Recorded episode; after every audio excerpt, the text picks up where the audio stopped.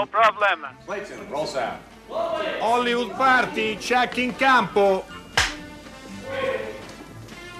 Action. Hollywood Party è la più grande trasmissione della radio dai tempi di Marconi. Buonasera a tutti, benvenuti, nuova settimana di Hollywood Party. Questa settimana la, così, gli Sherpa all'interno dell'universo del cinema. Sono Dario Zonta. Ciao Dario, bentornato. Grazie Enrico, buon, ben ritrovato. Ben, ben, ritrovato. Salutiamo subito il nostro ospite, l'avete letto da, dai social, Walter Beltroni. Ciao Walter. Buonasera, ciao, ciao, ciao. Perché con lui parleremo proprio del suo debutto nella, nella finzione. Il film c'è, c'è, tempo.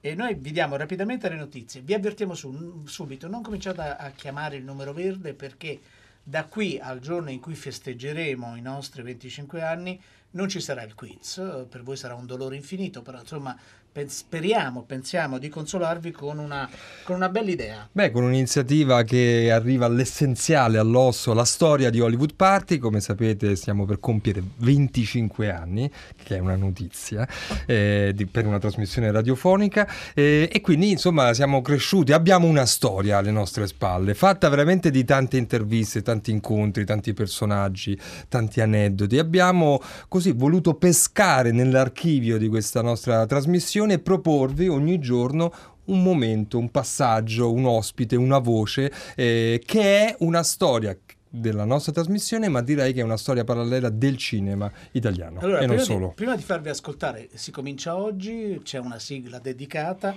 e sarà proprio l'appuntamento di tutte le puntate per tutte le settimane fino alla serata in cui festeggeremo i 25 anni.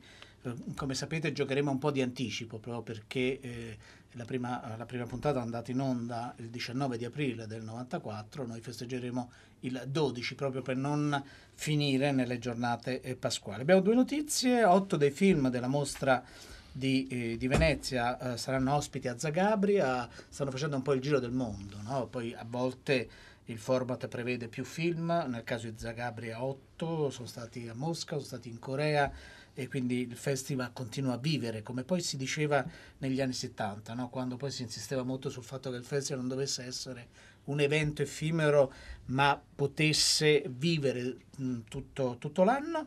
Uh, sono molto curioso perché ho avuto modo di leggere questa sceneggiatura e Madante eh, batte il primo Chuck del suo nuovo film che è Le sorelle Macaluso che aveva portato eh, a teatro eh, ed è un testo teatrale, ora cinematografico, che potrebbe essere veramente un ottimo punto di partenza. Come sempre, 335 5634 296, se volete interagire con noi potete ascoltare o riascoltare in diretta la trasmissione dal nostro sito oppure scaricare dalla, dalla, nuova app Rai Play Radio. Forse è il momento di lanciare il primo così viaggio nella memoria. Esatto, preceduto da sigletta.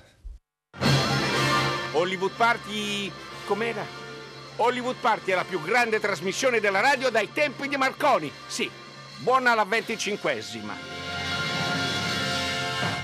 Abitavo in via Palestro ed era una delle poche strade asfaltate. Allora mh, mm, avevo finito da poco gli esami di terza media, era la fine di luglio credo, e stavamo giocando la sera, giocavamo con dei pezzi di legno fra un tombino e l'altro della strada. A un certo punto eh, da, in questo palazzo dove abitavo, eh, dove io abitavo abitava un uh, un attore, ma neanche un attore, un buon generico che faceva delle parti sempre di così molto piccole nei film, diciamo, del, dei telefoni bianchi, chiamiamoli, no? Lui è sceso, ci ha visto giocare e ha detto ma cosa fate qui? Invece di perdere tempo, perché non andate a Via Po dove De Sica sta cercando dei ragazzi per fare un film? Boh, così, lì per lì non, non abbiamo neanche ben capito. Comunque siamo corsi a Via Po. E a Via Po c'era una fila che arrivava fino a Piazza Fiume, passando per Via Tevere. A un certo punto eh, io mi sono messo in fila, sono arrivato davanti a De Sica, stava lì bellissimo con i suoi capelli brizzolati, mi ha detto sai fare a pugni? Io lì per lì ho detto ma eh, sai fare a pugni? Non ho, non ho risposto, avanti un altro. E allora io sono rimasto malissimo, ho detto ma perché non ho detto che sapevo fare a pugni? Dico perché non ho risposto? Perché? E allora sono uscito fuori, ho visto questa fila immensa e ho pensato, boh, secondo me De Sica non si ricorda neanche che mi ha visto, io mi rimetto in fila. È passata un'altra ora e sono arrivato davanti. Sai fare a pugna? Sì, benissimo, perché mio fratello fa il pugilatore, perché io frequento la Mallozzi, frequento la palestra del Macao. Ah, dice va bene, prendi il numero di telefono. Ma io dico non ho il numero, non ho telefono. Dice, allora c'hai qual... sì, c'è un amico che ce l'ha, il Toscano si chiamava. 47 29 31, me lo ricordo. Mm, d'accordo, arrivederci. Passa un po' di tempo, io nel quartiere un, un giorno vedo un certo movimento è chiaro che avevano chiamato il toscano, ma tutti insieme si erano messi d'accordo di non dirmelo a me. Anche perché io facevo già delle imitazioni, imitavo Charlot, insomma ero un po' sulla strada di chi voleva esibirsi. Allora, siccome ero anche abbastanza carino, dice questo non lo portiamo, perché sennò può essere mh, mm, che scelgono lui, lui eh. e non prendono noi. Io ho detto, ma voi andate da De Sica? Ho subito intuito, dico, ah, io vengo. insomma, mi sono ripresentato lì, mi ha rivisto, insomma la cosa è stata sempre negativa e mi sono messo poi seduto sulle scale qui di via Po 10 aspettando loro che ancora erano, insomma, erano presi in visione da De Sica e i miei amici. A un certo punto mi sento prendere per il mento, dice ma a te ti ha visto De Sica? Dico ma sì veramente mi ha visto, dice vieni con me, io sono il produttore, Paolo William Tamburella, dice mm, vieni con me perché io, mi sembra che hai una faccia giusta, vieni su e sono andato su al primo piano, c'era De Sica, c'era Giulio Cesare Viola che era uno degli sceneggiatori. Dice, mi fai il favore, detto Tamburella De Sica, fai un provino a questo ragazzo. Allora mi ha messo all'altra parte del tavolo e dice devi fare questa scena. Il tuo amico è scappato con il, con il cavallo, il tuo carissimo amico ti ha tradito, tu De Sica era già tutto impegnato a spiegarmi, insomma, dice tu devi dire signor Staffera, chiami il direttore, dice che c'è, dice Staffera, io lo so dove sono nati, chi? Arcangeli Giuseppe, dove? Invece accompagno io. Questa era una scena e poi un'altra spiritosa, dove quando il commissario ci interroga io dovevo dire ma il commissario dice ah se non parlate vi tengo un mese a pane d'acqua io dice ma, ma Giuseppe il commissario scherza un mese a pane d'acqua se muore queste erano le due scene le ho rifatte più volte e poi non è successo niente. Poi sono passati altri dieci giorni. Poi finalmente mi hanno chiamato per un provino. Ho fatto un provino cinematografico. Finalmente ho visto la macchina da presa, ho visto tutto. E abbiamo fatto, abbiamo fatto, no, abbiamo fatto come provino la scena con la chiromante. Signore, ci sarebbero due coperte americane. Vorrei, vabbè, eh. A un certo punto, verso il 7-8 ottobre, mi hanno chiamato e mi hanno detto: Senti, il 10 ottobre comincia il film. Però tu non sei ancora sicuro, non lo sappiamo se ti prendiamo. Tu cominci a girare, è già film. L'altro ragazzo fa il ruolo, prima con te e poi con un altro. E poi vediamo, e poi sceglieremo. Sei d'accordo? Dico sì, sono d'accordo, tanto non mi costa niente. Abbiamo girato dieci giorni e poi un giorno a quell'altro gli hanno detto guarda che domani è domenica, non si lavora, invece non è vero, lavoravamo sempre domenica, sempre, dice, e così hanno scelto a me. Allora, questa è la voce di Franco Interlenghi, la puntata di Olivo Party del 14 novembre del 1994. Walter, che bello sentire Franco Interlenghi che racconta così dettagliatamente. Eh sì, no? La cosa impressionante è la memoria di tutto, cioè la memoria delle battute, del provino, degli indirizzi, dei numeri di telefono, eh, insomma. No, no, infatti. E questo appunto ogni giorno, come dicevamo, perché Michele, dice, Michele da Perugia, eh, qual è il gioco al posto del quiz? Non è un gioco, oppure è un gioco dalla memoria, se vuoi, no? in cui non ci autocelebriamo, però per fortuna ai microfoni o ai telefoni collegati ai microfoni di Hollywood Party sono passati tanti eh, protagonisti e ci fa piacere condividere con noi questi eh, racconti di eh, cinema.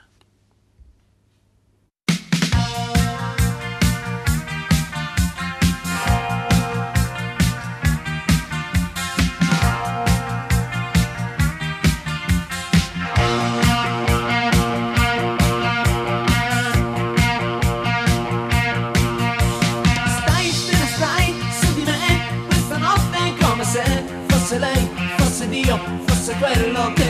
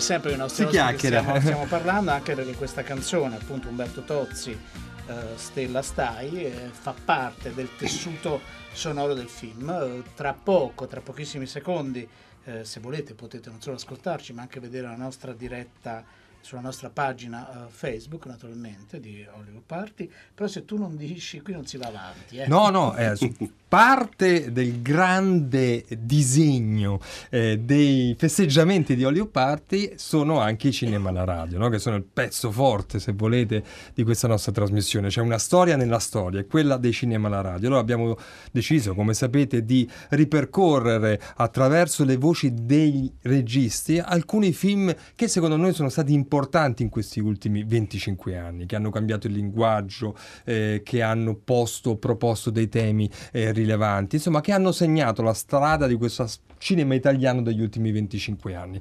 Domenica scorsa è stata la volta di Saverio Costanzo con La solitudine dei numeri primi.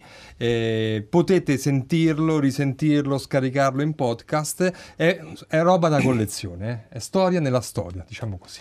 Allora, esaurita questa, questa pratica, diciamo così, che però è importante, vogliamo concentrarci sul, sul nuovo film di Walter Veltroni, C'è tempo, è il tuo debutto nella, nella finzione, eh, dopo... oh, io ho provato a contarli, ma a un certo punto mi sono perso, perché poi le fonti non sono precise, purtroppo, rispetto ai documentari che hai fatto. No? Quanti sono? Dunque, io ho fatto quando c'era Berlinguer, i bambini sanno, indizi di felicità, eh, tutto davanti a questi occhi. Poi questi sono documentari. Poi ho fatto tre serie che sono due spin-off, diciamo, di, scuola, di Bambini Sanno e di eh, Indizi di Felicità. Uno, il secondo si chiama Scuola di Felicità. E poi ho fatto una serie per la RAI che si chiama Gli occhi cambiano. E quindi È più siamo- un episodio di un film su Milano, Milano E 2015. quindi già una Giorgio filmografia molto composita e precisa. Eh, perché la, la decisione di, eh, di entrare nella, non perché i film documentari, poi noi li chiamiamo film lo stesso, ma soprattutto con Dario accanto non posso chiamarli film perché altrimenti no- non mi saluta più, ma a parte quello lo credo profondamente, la voglia di, eh, di misurarti con un racconto vero e proprio, no? con dei personaggi eh, inventati. Ma guarda, mi è capitato anche quan- diciamo, per la scrittura. Io ho cominciato scrivendo ovviamente dei saggi legati alla, alla politica o alla televisione. Poi ho scritto un, eh, una biografia di un pianista che si chiama Luca Flores. Poi ho scritto un libro di racconti e poi piano piano a un certo punto è venuto naturale. Anche qui, anche in questo caso, a parte il fatto che eh, il confine, come nessuno meglio di voi sa, è talmente labile che eh, no, ormai ci sono dei documentari talmente belli che tu mm, fai fatica eh, a capire se sono dei film come tradizionalmente li intendiamo o dei documentari come tradizionalmente li per cui a un certo punto mi è venuta voglia di raccontare una storia e il paradosso è che mi è venuta voglia di raccontare una storia partendo da un- uno spunto documentario, perché lo spunto documentario è il bambino. Il bambino era uno dei ragazzi di questa scuola media dove noi avevamo messo le macchine da presa eh, per indizi di felicità, che poi è diventato scuola di felicità. Io ho visto questo bambino, ho visto questa faccia cepliniana, cioè un bambino che potrebbe stare in un film di qualsiasi tempo della storia, e ho scritto la storia a partire da lui, quindi diciamo l'origine è reale e poi il resto è invece con Doriana Leondef abbiamo scritto questa storia che ha un carattere anche un po' di favola, ma sai io ho avuto la fortuna di conoscere Fellini e, e mi ricordo un pranzo a Piazza Margana con Fellini, Ettore Scola e Milo Manara in cui Federico raccontò delle cose che erano evidentemente inventate, ma delle balle, come diceva Sordi, il più grande bugiardo che la storia abbia mai concepito, ma talmente credibili che era difficile distinguere dove finiva lo spunto reale e dove iniziava la fantasia assoluta, però anche chi se ne frega, cioè nel momento in cui è inventato è reale, no? Eh, quindi questo vale in generale per il cinema. Vogliamo ascoltare una scena, così poi entriamo anche nella storia, n- nelle atmosfere e nelle citazioni. Oggi abbiamo trovato proprio c'è un'agenzia di stampa che, in cui tu hai risposto alle tante citazioni di cinema che ci sono nel film. In una mano ce n'è Scusate c'ho il bambino un po' accaldato. Allora, un arcobaleno e un solero. Guarda, l'arcobaleno non so cosa sia, ti do due soldi. senza pensarci. Se vai lontano scrivi Anche senza maniscoti Grazie. Grazie. Ma che gelato volevi? L'arcobaleno. Non lo conosco. Ti credo. È uscito di produzione 30 anni fa. E allora perché lo chiedi? Perché io ho scritto alla Algida dicendo che era un grave errore di marketing toglierlo dal mercato e spero sempre che prima o poi lo rimettano. Ah, Ma cosa aveva di speciale questo arcobaleno? era buono. Buonissimo.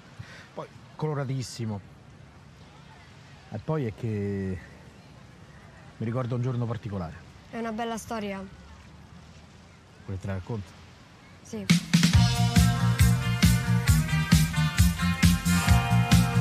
Ecco, siamo entrati, abbiamo ascoltato un passaggio, un momento del film, ma siamo entrati già dentro le sue atmosfere, no? Questo che avete sentito era Stefano, interpretato da Stefano Fresi, e Giovanni, interpretato da Giovanni Fuoco, appunto il ragazzino eh, del film. Si trovano, le loro vite si incrociano, si, tro- si scoprono fratelli eh, a distanza di tanti anni, un quarantenne e un tredicenne, la vita ha voluto che, fossero, che ci fosse una fratellanza, molto diversi tra di loro e, e per questo perfetti in questa coppia che inizia un viaggio, no? un film on the road, un viaggio in Italia di cui parleremo, che non è soltanto un viaggio in Italia, un viaggio anche nella memoria, anche nella memoria del cinema, eh, insomma si stratificano diversi elementi.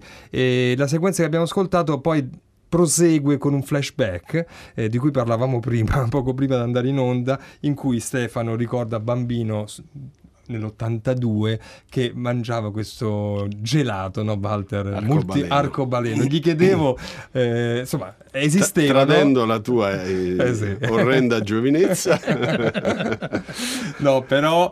E, e c'erano, diciamo c'era così. questo gelato che era meraviglioso Eh. perché eravamo, noi siamo cresciuti col ghiacciolo al limone, alla menta. Poi a un certo punto arrivò questo gelato arcobaleno che era arancia, amarena, limone e menta tutto in un gelato. Credo che la quantità di coloranti fosse Un tantino... inaudita perché si usciva da queste prove praticamente multicolori. Però la cosa divertente a proposito del rapporto tra realtà e, e- e finzione è che finito di girare, di girare il film e montato il film, io ho mandato alla Algida, si può dire, eh, la clip in cui Stefano diceva io ho scritto tante volte per avere perché torni insomma l'hanno letto e a aprile torna il gelato arcobaleno A grande richiesta. Così potrei assaggiarlo, Dario, Certo. e diventare un po' le meno leve, giovane. le leve eh, del cinema. se lo vedremo tutto sporco in trasmissione sapremo da che No, ma dicevi. infatti ne ne compro sicuramente uno. Tornerò bambino. Eh, Walter, eh, appunto, prima Dario accennava alcuni elementi eh, della storia, no? in cui due mondi e due fratelli che non si conoscevano e che appartengono a due zone della società, chiamiamole così, molto molto diverse.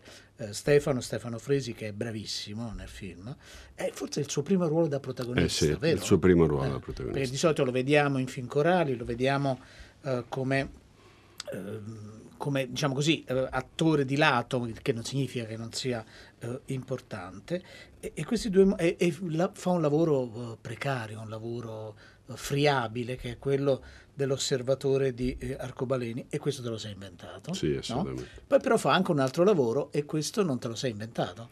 Cioè il lavoro sì, non mi sono inventato l'oggetto, cioè mi sono inventato che lui fa il manutentore, e questa è l'invenzione, di uno specchio, e questo è vero, che eh, il sindaco del comune di Viganella, anche qui uno dice, vabbè, ma è, è Fellini, cioè invece leggendo una storia di Topolino, il sindaco di Viganella ha capito che l'unico modo per illuminare la piazza del comune, del suo comune, che è eh, per otto mesi all'anno al buio, era piazzare uno specchio in cima a una montagna che riflettesse la luce sulla piazza.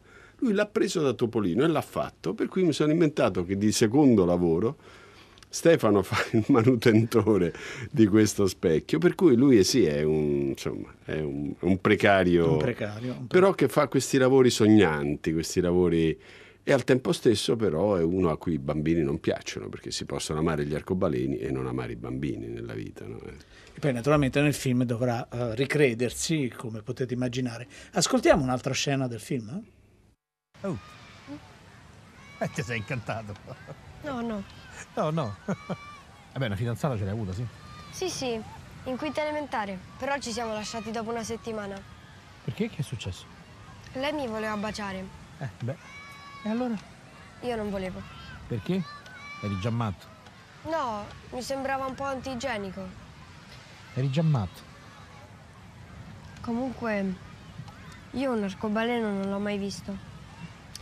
Questo è un altro momento eh, più intimo, poetico della conversazione tra questi due eh, che poi proseguirà per il film e che avrà ovviamente tutta una sua evoluzione. Abbiamo detto che c'è un, un movimento nello spazio e anche nel tempo eh, che in- così in- si intromette eh, nella narrazione e poi rilanciandola e, mm, e c'è anche un viaggio nel cinema eh, che è dichiaratamente esplicitato. Alcune cose sono citazioni più eh, nascoste, diciamo così, soprattutto quelle relative, come, parlavamo, come ci dicevamo oggi in redazione con Enrico, agli oggetti. Poi altre sono proprio esplicite, ci sono degli schermi e si vede per esempio una bellissima e anche commovente perché c'è scuola, eh, intervista tra scuola e Mastroianni eh, e che, di che cosa parla? In che, su che, di che film parlano i due? Maccheroni. Maccheroni. Mm. E stanno, e, e c'è, io l'ho presa perché c'è il racconto che Ettore fa di che cosa lui pensava fosse la commedia. Mm. Che poi era un po' la- quello che cercavo di fare, quello che abbiamo cercato tutti quanti di fare, cioè ehm, raccontare attraverso eh, il linguaggio tipico della commedia italiana, che è un linguaggio eh, colto e popolare insieme, nel senso che riesce a, eh, eh, a sciogliere cose importanti da dire con linguaggi che arrivino direttamente e che non ha pudore nell'esercitare lo strumento delle emozioni. Cioè, eh, se tu guardi tutta la commedia italiana, è tutta giocata su risate e dramma, risate e dramma, o risate e commozione. È difficile ci sia solo l'una o ovviamente solo l'altra, ma da C'eravamo tanto amati al sorpasso, alla grande guerra, dove vai, Monicelli, Risi, Scola, trovi sempre la coesistenza di due emozioni, che apparentemente sono un ossimoro, perché nello spazio di due ore tu devi riuscire a far piangere a far ridere uno spettatore. Ed è la cosa più semplice e più difficile insieme, credo, ed è quello che abbiamo cercato di fare. E quindi l'ho messo un po' come, come posso dire, come summa teorica del, Certo. del film, e detto col linguaggio con cui lo diceva Ettore, insomma, e col sorriso di, di Marcello. Che era maestro in questo. Allora, ascoltiamo un'altra scena del film, credo sia la scena in cui i due proprio hanno cominciato il loro viaggio e si stanno un po' scoprendo. Allora, io prendo una lasagna al forno, bella abbondante, e il maialino farcito, sempre bello abbondante, e come antipasto un bel tagliere di salumi. Abbondante, se vuole tenere leggero, eh? Che te ridi, a cinese? Hai visto? Beh, hai deciso. Ci stai mettendo un secolo. Suo figlio non riesce a scegliere? Non è mio figlio, è un attimino che decide, vero? Sì, un momento. Ci sto pensando. Solo un attimo, eh. Vabbè, Cina, eh, puoi tornare fra 3-4 minuti, per favore. No, mi dispiace, ma la cucina sta per chiudere. eh. E allora niente. Non mangio niente. Tanto non riesco a scegliere. Non ci riesco mai.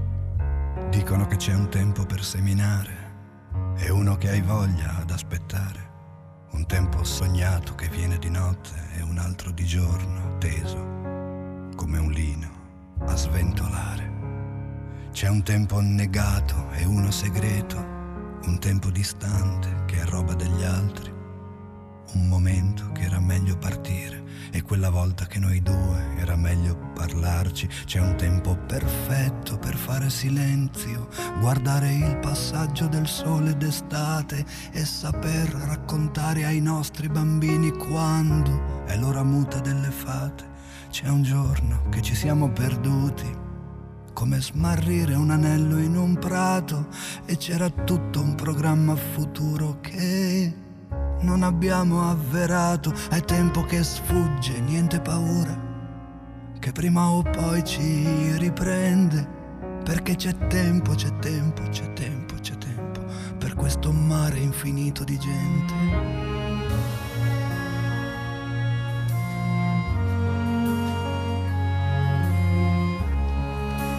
Allora, questa è una, una bellissima canzone di, di Ivano Fossati, C'è tempo, e, e, mm, che tu ami mo- in modo particolare, Sì, Walter sì, sì. Veltroni. Eh, dobbiamo fare come a scuola, ogni tanto bisogna usare anche il cognome.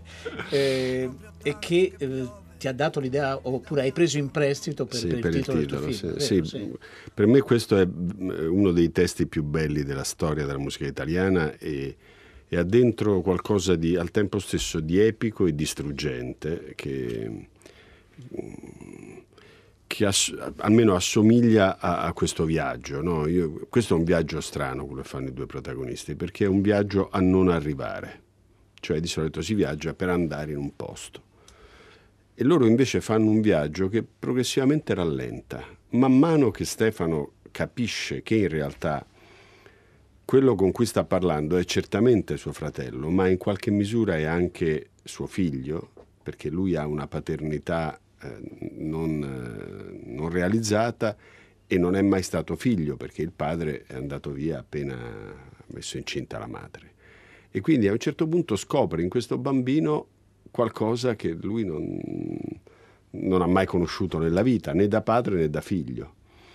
E quindi il viaggio comincia a rallentare e cominciano a prendere delle deviazioni, una volta per incontrare un ex fidanzato, una volta per incontrare la madre, non prendono l'autostrada, si rallenta e si, e, e si, e si riconquista tempo. Ecco, è una, eh, dicevi tu giustamente prima, eh, c'è, c'è spazio e c'è tempo no? in, questa, in questa macchina, che peraltro è una macchina fuori dal tempo, perché è una Volkswagen Cabriolet nera, però io volevo una cabriolet perché volevo che fosse tutto aperto, cioè anche la macchina doveva essere un luogo aperto, perché volevo che tutto il film fosse pieno di luce, fosse pieno di, di un senso di liberazione dalla dittatura del nero nel quale siamo piombati da qualche anno a questa parte.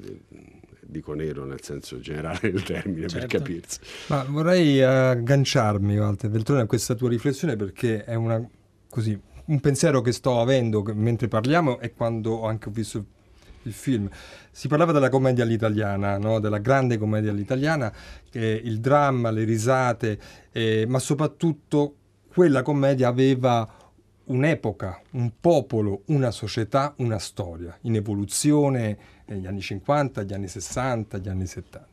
E adesso eh, quella cosa lì si è trasformata, non dico che non ci sia più, si è trasformata. È molto più difficile raccontare una società attraverso la commedia oggi. Allora, ti volevo porre questa domanda rispetto al tuo film, no? In qualche modo una via per la risposta ce la stai dando, no? Perché non c'è sfuggito il tono un po' da favola, appunto, un po' ehm, così, un po' più astratto, un po' più lontano, no? Ci sono i colori, c'è molto colore in questo film, no? Lo stavi dicendo. Ci sono i tramonti, ci sono gli arcobaleni.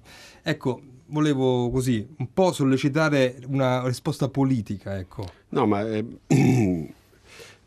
quando c'era quella commedia lì, anni 50, 60 e 70, non c'era la televisione.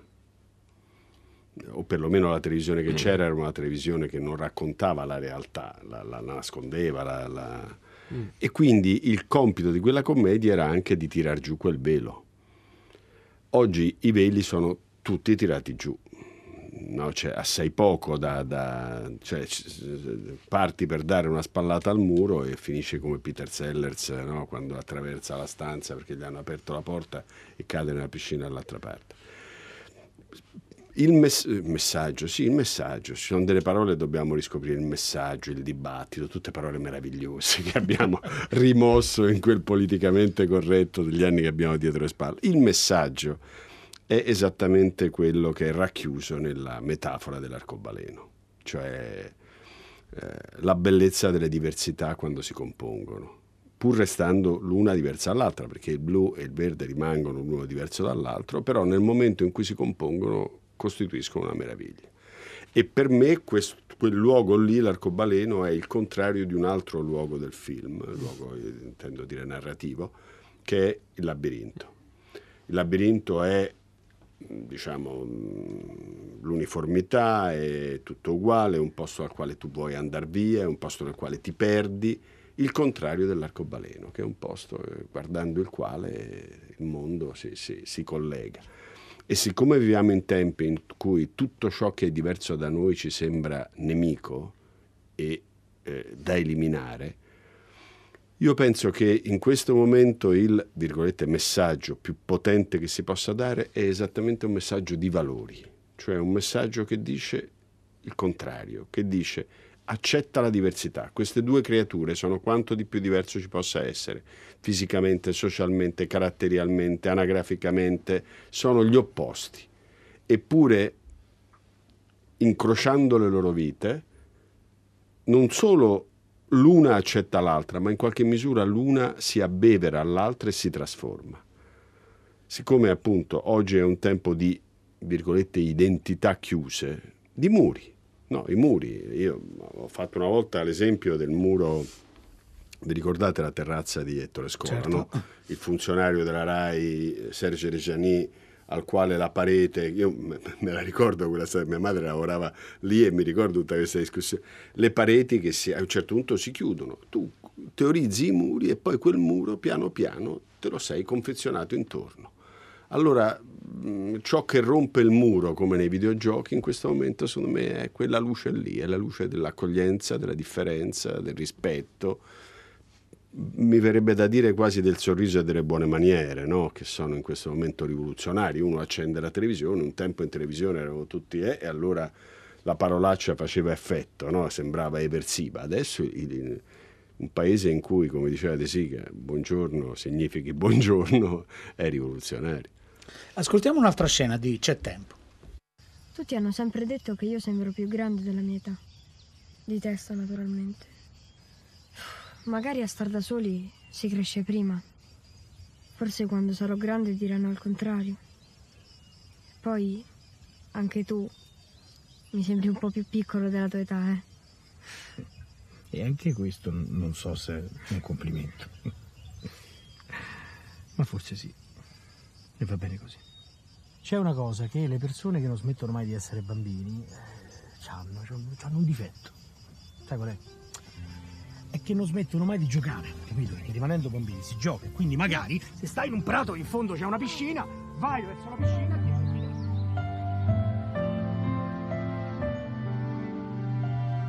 Allora, a questo punto del film, che naturalmente facciamo come il cinema alla radio, che non potete vedere, loro sono seduti su una panchina, Stefano Fresi prende in braccio il fratellino figlio, come diceva prima Walter Veltroni, e si tuffano con grande allegria dentro una piscina che è su, eh, che è su un prato. Uh, dunque mh, c'è un messaggio non firmato che dice che una cosa per te, eh, ricorditi dal del tuo, l'ultima pagina di Tropico del Cancro, gli uomini hanno bisogno di spazio e di tempo, spazio più che tempo, era proprio la cosa che stavi dicendo prima, mentre Elisabetta dice uh, io preferisco il Veltroni scrittore, ho anche recensito il suo, suo, ultimo romanzo, ma il film lo vedrò e quindi hai conquistato una, se non altro una, uh, una, spettatrice.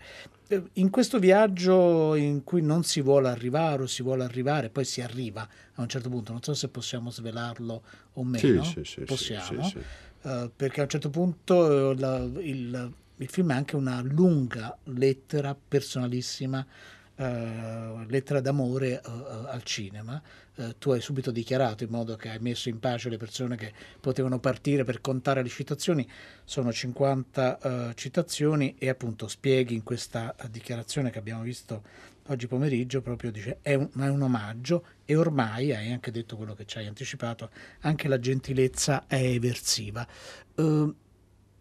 hai mai, nel momento in cui scrivevi hai pensato a tutte queste citazioni, Walter, o, o man mano che il, il processo andava avanti, perché le hai esaurite quasi tutte, scherzo, no? No, No, ce n'è, Ce no, n'è, no, no, tenute in scherzo, canna alcune migliaia. certo. Ma, no, no, ma ne però immagino. no, avevo in testa di fare con, con Doriana Leondef, volevamo fare, diciamo, alcune sono proprio in sceneggiatura, nel senso che sono funzionali al racconto, Eh, la scelta di girare dove Bernardo Bertolucci ha girato 900, eh, tutta la cosa di 400 colpi di- fino ad arrivare alla presenza di Jean-Pierre Léaud, eh, l- quella cosa di Ettore Scola e di Mastroianni. Alcune altre sono venute parlando con lo scenografo, immaginando con la costumista. Eh, come dicevo, sono, sono citazioni che non disturbano, no? nel senso che a un certo punto c'è una, la zia di Stefano ha addosso la vestaglia di una giornata particolare. Per lo spettatore è una vestaglia come tale, no? Eh. Fuori dal Fulgor c'è, eh, Fulgor è un'altra scelta ovviamente di sceneggiatura, ma fuori dal Fulgor c'è un cartellone dove ci sono alcuni film che conosciamo io, voi due e Marco Giusti, credo che in Italia siamo in quattro. Eh, che ne so, come l'amore di Enzo Muzzi, i cannibali di Liliana Cavani, Scipione detto anche l'africano di Gigi Magni, oggetti smarriti di Giuseppe Bertolucci, un certo giorno di Ermanno Olmi. Allo spettatore non, non- non gli cambia la vita se c'era invece il... eh, Per me è un ringraziamento, veramente solo un ringraziamento. Io da bambino andavo a vedere questi film e mi sono innamorato del cinema. È come se uno ringraziasse le ragazze che ha avuto nella sua vita, no? Io ho fatto un film e ho ringraziato i registi che mi hanno fatto amare il cinema. Eh, I nomi dei conferenzieri della conferenza sull'arcobaleno che appaiono un secondo. Se io lì ci avessi messo Alberto Crespi, eh, sarebbe stata la stessa cosa. E invece ci ho messo eh, mh, Galbano Galbani, eh, Magnozzi, de- de- delle cose assolutamente... La, la notaia si chiama Lolotta Cortona e Stefano quando prende il biglietto a visita dice Lolotta perché Lolotta è in Miracolo a Milano e Cortona è il cognome di Gasman in- nel sorpasso. C'è un elmo che è quello dell'armata Brancaleone, c'è e quello è originale, il grammofono della vita è bella nella scena in cui c'è Laura Frikian, che è a sua volta lei stessa una, Una citazione, citazione, vivente, diciamo così. Cioè non, non- fanno male, però sono un atto d'amore nei confronti di qualcosa che non, insomma... di qualcosa che noi ovviamente facendo da 25 anni a Party adoriamo e anche prima e, e aiutate a far amare. Eh, un'ultima cosa, tanto mi hai detto che si può svelare, a un certo punto si arriva a Parigi e, e si materializza eh, così un simbolo della storia del cinema, un- più che un simbolo, no? proprio una persona, un personaggio, eh, Jean-Pierre Léaud. È stato complicato raggiungerlo, trovarlo. Ma guarda, meno di quanto immaginassi. Io gli ho scritto, poi sono andato a Parigi a incontrare la moglie, gli ho mandato lo stralcio della sceneggiatura e lui eh, l'ho incontrato. Lui è arrivato perfetto sul set con il suo assistente, aveva studiato le battute, eh, carinissimo. Tutti mi hanno detto era è complicato, un carattere, una persona di una dolcezza estrema. E a me faceva enormemente piacere che il film cominciasse con Jean-Pierre Léaud, perché comincia con i 400 colpi e vediamo di Jean-Pierre Léaud bambino e finisse con Jean-Pierre Léaud, finisse con... poi c'è un sottofinale, diciamo così, in cui lui torna. E, e lui è stato veramente dolcissimo. E con una professionalità, ti racconto questa, quando giravamo la scena, eh, la scena c'era la sua battuta, poi lui tornava al tavolo e la scena continuava. Se a lui non gli era piaciuta la battuta, lui si rialzava dal tavolo, tornava, ridiceva la battuta, prescindendo dal contesto, diciamo, e, e- e andava avanti così. Ma è stato molto emozionante per tutti noi. No, lo credo, è emozionante rivederlo. Walter Veltroni, noi ti ringraziamo e ti salutiamo con un altro passaggio del tuo film C'è tempo. Grazie. Grazie a voi, grazie. Una cosa molto importante, fondamentale. Di che squadra sei? Sono della Juventus. Te pareva. E lei? Per chi tifa? Ma però dammi del tu che mi viene l'ansia altrimenti, eh. Non ci riesco. Vabbè, ma uno come me, secondo te di che squadra può essere? Eh. Secondo me lei è laziale. Scendi. Su queste cose importanti non si scherza. Voi Juventini mi avete turbato l'infanzia. Se un arbitro del quale non sto a dire le complesse vicende coniugali non avesse annullato un gol regolarissimo di Turone nel 1981, la Roma avrebbe vinto il campionato e la storia del calcio italiano sarebbe stata completamente diversa. Ci avevo sei anni, non mi sono mai ripreso. E c'è pure chi dice che sono ingrassato così per questo trauma. Turone era in fuorigioco. È dimostrato. Ora possiamo andare? Grazie. No. Allora, qui c'è un altro elemento appunto che è, è importante rispetto alla memoria, non solo, no? la passione per, per il calcio. Ora vogliamo parlare di un altro film che ci è piaciuto davvero molto e che ha una vita che adesso oh, Tommaso Mottola che è al telefono con noi, benvenuto. Benvenuti voi. Allora, grazie. stiamo parlando Ciao. di Karenina, ciao ciao, eh, eh, and I, eh, dico, ha una vita, per- una vita particolare, no? perché lo si può vedere dove e in che occasione, Tommaso. Eh, il film gira da due anni nel mondo e finalmente io sono riuscito a portarlo in Italia in tre luoghi sacri del teatro italiano. Eh, siamo stati all'Argentina con un bel successo sabato sera 9, stasera siamo al Teatro Parenti a Milano e la- lunedì prossimo 18 saremo al Teatro Mercadante. La scelta dei teatri è perché il film parla del ruolo dell'attore nel teatro, c'è uno spettacolo teatrale che fa parte di questo film con- che sicuramente ha molti livelli, tra cui quello del teatro, ma c'è letteratura ovviamente per, per via di Tolstoi. No, e poi c'è anche, c'è anche un viaggio, no? un viaggio importante e lunghissimo, Tommaso Mottola. Lo vuoi raccontare ai nostri eh, ascoltatori? Il viaggio è nato per caso, era arrivato sul tavolo nostro l'offerta per Geril di mettere in scena, Geril è mia moglie, attrice Certo. di teatro e cinema, aveva già fatto una Karenina molto molto popolare in Norvegia e aveva ricevuto un'offerta a Vladivostok, stiamo parlando di 12.000 km da casa e pensammo che oltre che il rischio di, di dividere la famiglia per così tanto tempo ci sarebbe stato forse anche una buona occasione per raccontare la sfida di un attore che si pone un muro così alto davanti a sé. Mi affascinava l'ossessione che aveva lei, che aveva appena finito Karenina in Norvegia, ricominciare a far Karenina mi sembrava già questo tanto. Invece le cose sono diventate ancora più eh, significative perché lei ha scelto di farlo in Russia, che già è una sfida perché si tratta dell'icona più importante della letteratura, ma poi ha deciso di farlo in russo. Farlo in Ed russo. è lì che è cominciato a essere un gioco, diciamo anche legger- un po' pericoloso. E il gioco dell'ossessione per questo ruolo assomigliava sempre di più alla passione di Anna per Vronsky, per il suo amato Vronsky, quel Vronsky che, di cui amore porterà alla rovina Anna.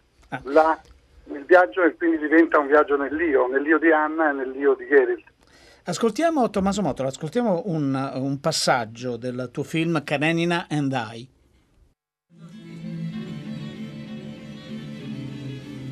Perché sono scoppiata a piangere parlando con Giulia? Cosa mi commuove così tanto? Sono solo stanca.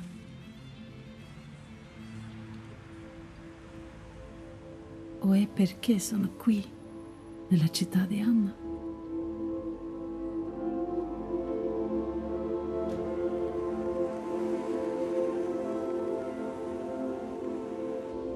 Questa potrebbe essere la strada dove abitava Anna. Mi sento così vicina a lei qui.